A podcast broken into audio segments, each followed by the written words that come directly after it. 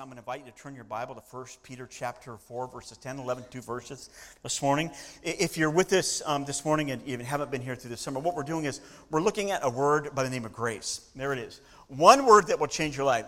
God's grace will absolutely, radically change your life. And that's what we've been looking at as we have ministered it throughout the, the summer. We looked at God's Word. We looked at a variety of ways in which God grace comes to us. God uh, grace comes to us in the idea that, that we're to grow in grace. God comes to us in the idea that we're saved by grace and we're to minister and to serve in grace and we're to be transformed by grace. And we give our money there. We give of our time, talent, and treasure because God graces us. He wants to use us and He graces us. So we're looking at this wonderful word by the name by by, by grace. We're looking at the, the theology of grace, if you will, displaying God's grace in a wide variety of ways.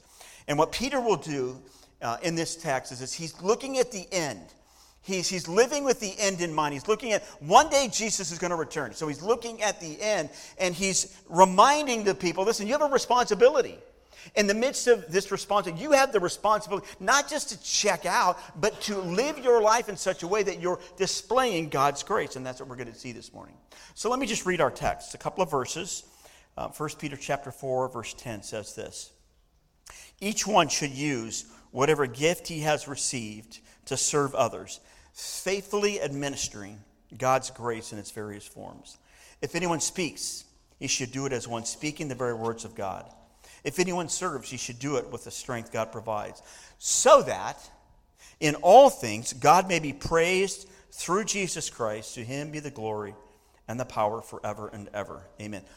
God saved you with a purpose to give you a spiritual gift so that you would be a member of the church using your gifts to serve in such a way that ultimately God is honored and God is glorified in the midst of our weakness. And that's what I want to do this morning. That's what I want to look at this morning. Father, thank you for your word. Thank you for the great privilege we have of opening your word to us. I pray that you would open our hearts and our minds to be responsive to your word. Father, thank you for the privilege we have of being able to gather together this morning. Lord, many, many of these people have never, have never been in our church. And, and I'm grateful that you brought them this morning uh, to be able to support this, uh, this France trip. And we have parents here, Lord, who are getting ready to send their, their young people off. And so, Father, I pray that you would gather us together this morning as your children, as a family, as we look to your word, that you would encourage us, that you would build us up and help us to trust you for what you desire to do in our lives. And it's in the name of Jesus I pray. Amen. So, what I want you to do is, is I want you to imagine your little church. You're in a house church. You're not sitting in an auditorium. You're in a house church. And, and you're in Asia Minor, and you're gathered together because uh, you're a believer in Jesus. But, but you also recognize there's a lot of bad things going on in our world. There's a lot of bad things going on. Maybe you're suffering physically or emotionally. Maybe something's going on in your life and you're having a really difficult time. Maybe you're suffering persecution from local authorities. Maybe your business is suffering because of you've become a, a believer. I mean, think through the context. These people that people are writing to had embraced faith, and in many ways, their lives weren't easier. As a matter of fact, when they embraced Jesus, their lives actually got more difficult because now they're experiencing persecution. And maybe there's a family situation where there's a husband and wife. And, and, maybe, the, maybe the husband or the wife, maybe one person embraced faith, and all of a sudden that face is radically changing the dynamic of the family. And people are going, wait a minute, wait a minute, I don't know, I don't know about that stuff. And so you're gathered together in the context of a family, listening to this letter that Peter was writing to these young believers who've been scattered because of their faith. And the broader context of what we're going to look at this morning is he, he's teaching about hope. He's teaching about grace, but he's also teaching about a responsibility that we have. The greater context is this we have a responsibility to, to pray for one another. I, I mean, I was, I was, talking with Martha beforehand, and a lot of stuff is going on as they're getting ready to go on this trip. And the first thing she says, we, we just need to make sure that we're praying. And, and that's why we're doing what we're doing. That's why we gather together, because we need to be praying for each other. The text also says in the broader context that we need to love each other. We need to care for one another. And we need to be showing hospitality to one another. The, the word that he uses there for hospitality means this it's a lover of strangers. There's a lot of strange people. We're strange people. We need to be lovers of strangers. And, and then what, what Peter says is what I want you to do is I want you to realize that when you came to faith, I gave you a gift. And now you need to use that. Look at verse 10. 1 Peter chapter 4. Notice what it says. You are gifted. Each one should use whatever gift he has received to serve others. Use whatever gift he has received to, to serve others. So we had Mother's Day and we had Father's Day, and I'm sure many of you received a gift. I received a unique gift last week from a friend of mine. It's, it's a bracelet. If you see, I don't wear a lot of jewelry. But this particular bracelet, it, it, means something to me, and this is what it means. So my friend was at a store somewhere out in uh, the Troy area, and he was coming out, and uh, there was an organization out front, and they were uh, collecting donations. And when you gave to this organization, they gave you this bracelet. And the name of the organization was Life Changers Outreach, and it's for people who are addicted to drugs. So they were standing outside a store and they were raising money, raising money for this organization. And when you gave, supported this organization, they gave you this bracelet. And this bracelet has the word hope on it. And my friend knows my history.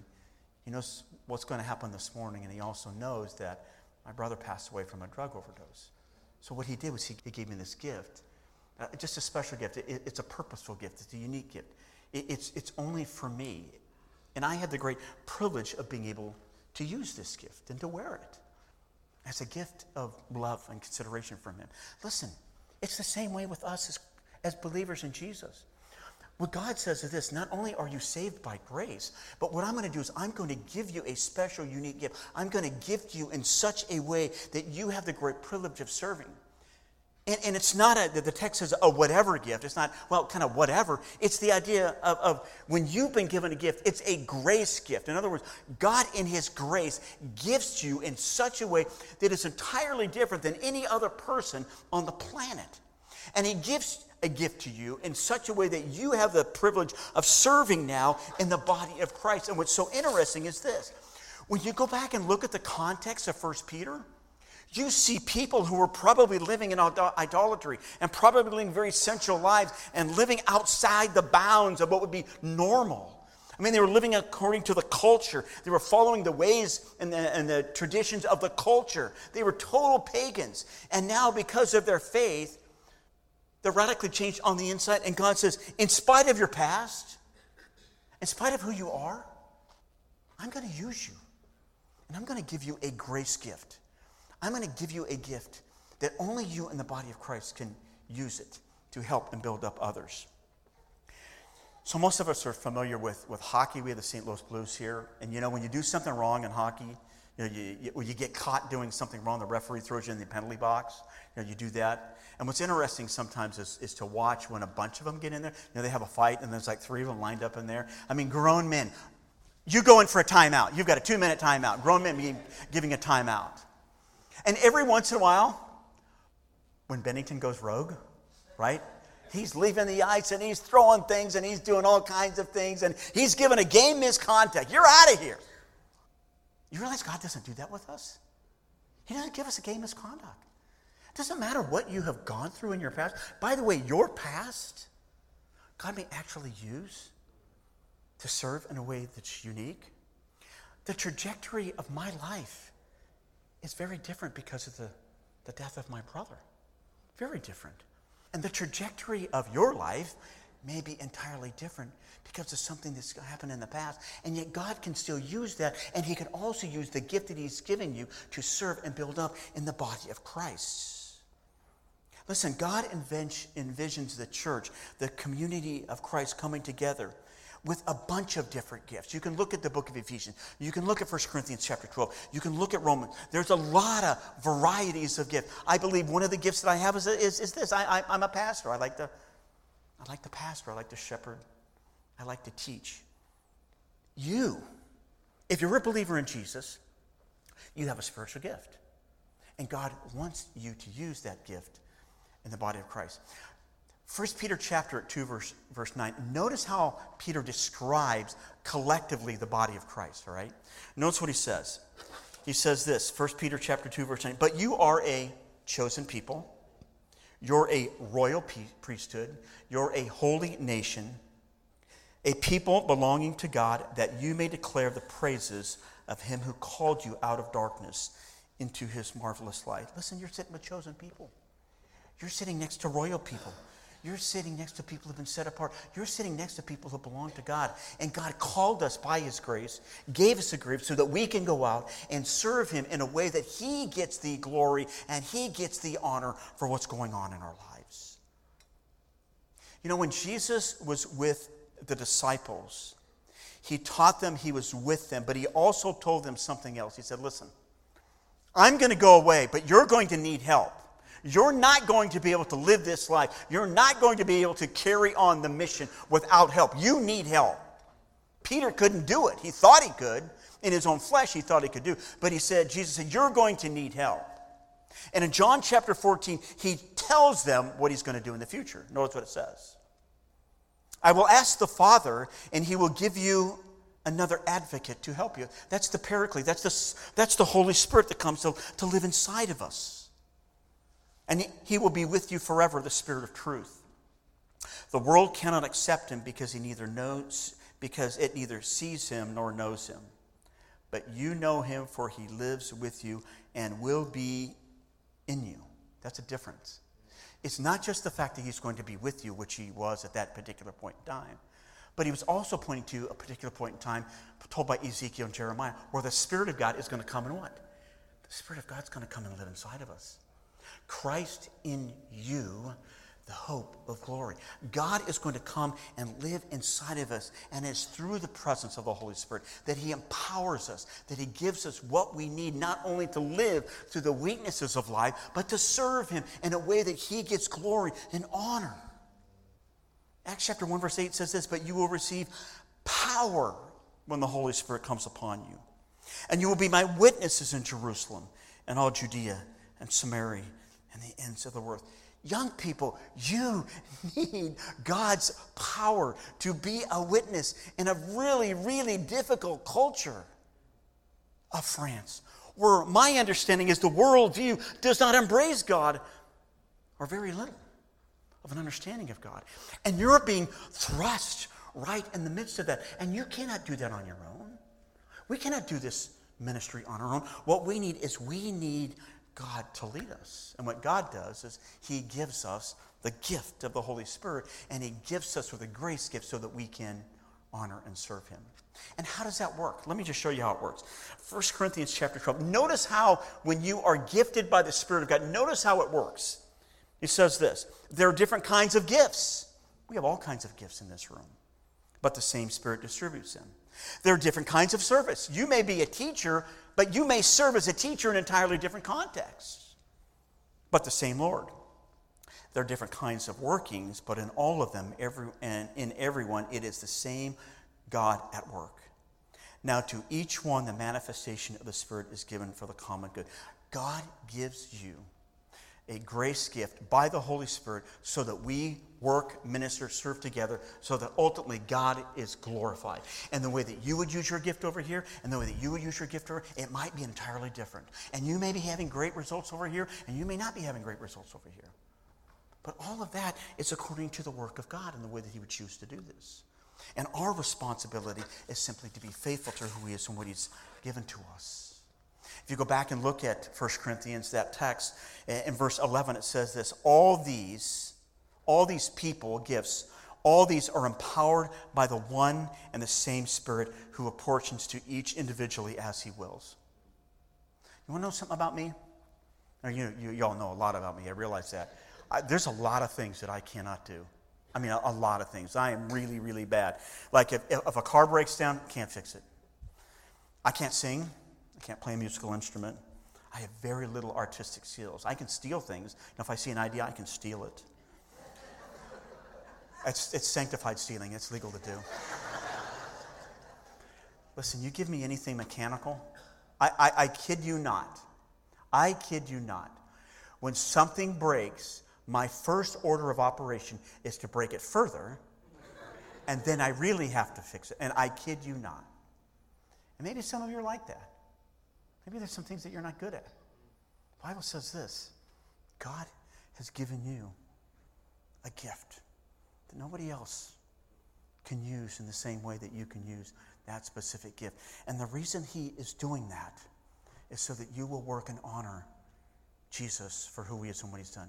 Okay, so let me ask you something. What would happen if I had taken this bracelet that I received from my friend? I took it home and put it in my, I put it in my uh, jewelry box and just left it there. What would I be communicating? Well, maybe I'm communicating that I value it a lot and I want to preserve it there. That's one way of looking at it.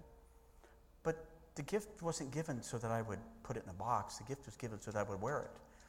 And when I looked at it, I would be reminded of the hope that we have. My friend would probably be looking at me going, you know, he'd never say anything. Maybe not. He'd be looking at me. I, I never see him wearing that. Never see him wearing that bracelet. I wonder why. I wonder if he likes it. Maybe he doesn't like that bracelet. Hmm. Are you using your gift for God's honor and for God's glory? Or, you, or have you just put your gift away in a box and you're not using it? You're kind of just, just walking through life living off the wonderful grace and mercy that we have in Jesus, but you're not using your specific gift in the body of Christ to build each other up. When you go back and look at the book of Ephesians, why are there spiritual gifts? So that when we work together and when we minister together and when we serve together, what happens is that the, the body of Christ matures and grows and builds itself up. That is why we need the variety of spiritual gifts. So, number one, you're gifted. Number two, you need to be a steward. You need to be a steward. Look at verse 10 again. Each one should use whatever gift he has received to serve others, faithfully administering God's grace in its various forms. Now, that word faithfully administering, it, it literally means this one who governs a household, a steward, a governor, a manager of a household. So we are going to go away uh, at the end of July, and what we're going to do is we are going to uh, go to Florida, and hopefully, what we're going to do is we're going to have somebody come and stay at our house with the goal is to do this. I want you to take care of our house.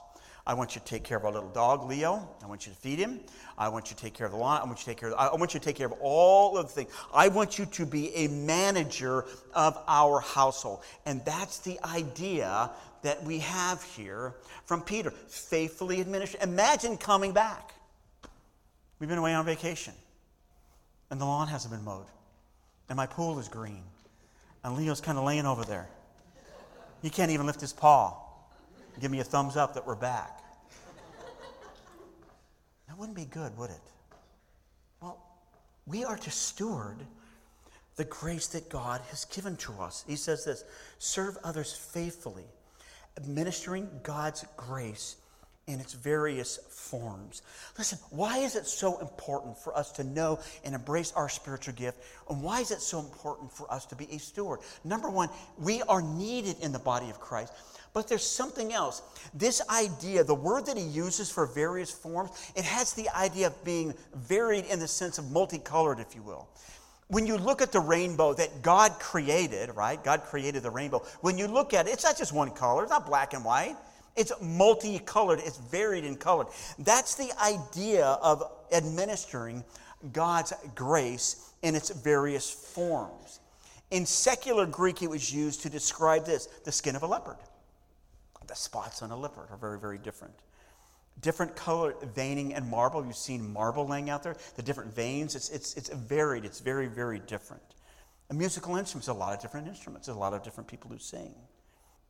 It's varied in the way that we would administer what? You are ministering God's grace. And no one can administer God's grace in the way that you can. No one can. Because ultimately, it's the creator of the universe who's gifting us, who's allowing us to serve in such a way that he leads you and he guides you and he brings people and circumstances into your life in which only you have the ability to minister and serve. We all know that we're saved by grace, Ephesians 2 8 and 9, for by grace you have been saved through faith, not of yourselves, it is the gift of God. The next verse, verse 10, says this Why were you saved? Verse 10 says this on the screen For we are God's workmanship, created in Christ Jesus, what? To do good works, which God prepared for us in advance to do. You know what the idea behind the word workmanship is? It's this God's writing a poem of your life. The masterpiece is God, and He's writing a poem of your life And He's wired you and He's connected you together in such a way that, that you are His workmanship. And you are now sent out to go and to minister and serve in a way that only you can do. No one else can minister and serve. And notice the text says to what? To serve in good works, which He prepared what? Beforehand. God has already gone before us. God has already gone before you, French people. Now it's our responsibility to go and to minister and serve and to do those good works through the grace that He has given to us. So, number one, you're gifted. Number two, you're steward. Be faithful stewards. And the last thing is this serving God's strength. Look at verse 11. I don't think what he does here, I don't think he lists all the gifts like this gift serves this way and this gift. I, I don't think that's the point. I think the point is this that whatever gift you've received, you need to allow God, allow the Spirit of God to strengthen you. Verse 11 says, If anyone speaks, he should do as one speaking the very words of God. What a high responsibility. You're God's ambassador, you're God's representative. If anyone serves, he should do it with the strength that God provides. Why? So that in all things, God may be praised through Jesus Christ. To him be the glory and power forever and ever. Jesus said, if you want to be great, be a servant. That's not a, that's, that's, that's not an a very embracing word in our culture, servant, is it? It's not. He said, Be a servant, be a doulos. Take your sandals off and wipe the feet of everybody else. That's what he said. Be a servant. Do you want to be great in God's kingdom? He says, Don't focus on yourself. Don't be so self absorbed. Well, Jesus is going to return. I'm just going to wait and we're just going to see how things pan out. When you go back and look at this text, he says, The end is near. This is 2,000 years ago. The end is here. The, the end is still near. Where's the sense of urgency about the way that we would live and minister and serve? Pray, love, look out for strangers, use our gifts. There is a sense of urgency here for the way that we would live our lives in the midst of the return of Jesus. And it doesn't matter where you're at or who you are couple, single, young, old. Last, uh, last Tuesday out, out at uh, uh, Calvary, they had a service for Cindy Miller. And Cindy Miller was a, a, one of our missionaries, a young gal who passed away of cancer. And we basically watched her pass away, very, very young gal. And uh, they were uh, honoring her life. They had done so in Winter Park, and then they had one locally here, and they were honoring her life. And they were drawing the comparison of how Cindy ministered and served in a variety of contexts. And what was interesting is one of the speakers talked about the example uh, of their VBS and an older couple. An older couple. I mean, I, am not, it, they may have been, one of them may have been on, on a walker. And they're serving at VBS. And they had hundreds of kids. And his point was this you can find a way to serve. It doesn't matter how old you are you can find a way to use your gifts, your talents, your abilities to serve. And no one can do that in the way that you can. See, with these gifts, we are designed to build into the life of other people. You can affect the life of another person by using your gift, your talent, your ability in a way that I cannot, in a way that somebody else can. God, knowing your mind, and your past and your experience. God, knowing all of those things gives you a gift so that you can serve in a unique way, in a unique fashion. Let me end with this. Why must we tap into God's strength? Young people, all of us. Why do we need to tap into God's strength? Let me just show you real briefly as we end. Number one, we need God's strength for faithfulness. You can't be saying yes and no. The Bible says this let your yeses be yeses and your noes be no. Don't say yes and then walk away. We need God's strength to be faithful. Sometimes you get up and you're like, oh, I can't do one more. I, I, can't, take an, I can't teach another lesson. I, I can't do this. What we need is God's strength to allow us to be faithful in the midst of the difficulties and challenges of life. We need God's strength when there's a lack of appreciation. You're going to be treated like a servant. And sometimes people are not going to appreciate you. And you may minister, and you may serve, and you may do a lot of hard work, and nobody's leaving you cookies on the, on the piano. I, when was the last time I got cookies? Somebody sitting out there going, Well, look at your waist, Clint. No wonder you're not getting cookies. You need to quit eating cookies. You understand what I mean? We need God's faithfulness because sometimes we're unappreciated. And we need that. Three is this we need God's strength for the energy needed to work. Some of you worked at VBS, and this is what you did. You, you came for, uh, you, you worked for eight, nine hours a day. Then you went home and you had a, a sandwich, and then you came and worked three hours at night. And in summer camp, you, ever, you know what they do at summer camp? uh, our counselors and our workers from morning, 7 o'clock in the morning to 11 o'clock at night. You're always on call. You young people, you, you're going to be on call. You physically cannot do that by yourself. You need God's strength to enable you and to empower you. It's the only way you can do it. When we are weak, but He is strong. Four, we need God's strength for the humility required. Listen, if we're not, if we're not humble, we're not going to serve.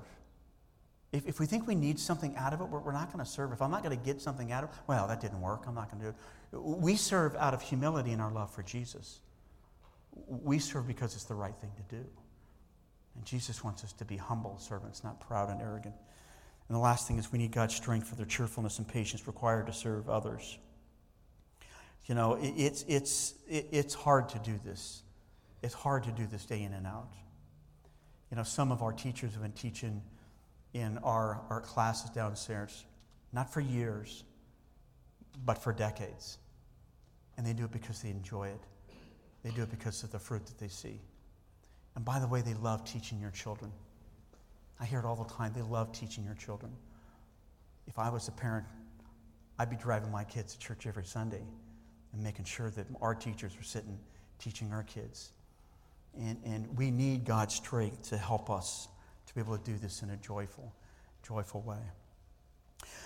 Notice the flow of the text, and then I'm done. If anyone speaks, you should do as of one speaking to God. In other words, God is the origin of the very words that we see. God is the, the giver of the gift that we have. So, what I'm going to do is I'm going to serve, and we're going to serve in such a way that God is honored and God is glorified in such a way because he wants to uniquely use you and I in the body of Christ in a way that no one else in the body of Christ can be used. And so that's why he says use your gift. Be a good steward, be a faithful steward so that God can be honored and glorified. Father, thank you for your word. Thank you that you have not only drawn us into relationship with you, but you have given us a spiritual gift. Father, I thank you for the men and women who serve not only at this church, but in their churches. Father, we know what they do. Father, you are using them in a unique way to honor and glorify yourself. And Father, we want to continue to do that. Lord, I just thank you for this team from France. God, we're so excited about what you're going to do through them, how you're going to use them, and how you're going to teach and to train them about yourself. Father, I thank you for your goodness. In Jesus' name, then I pray.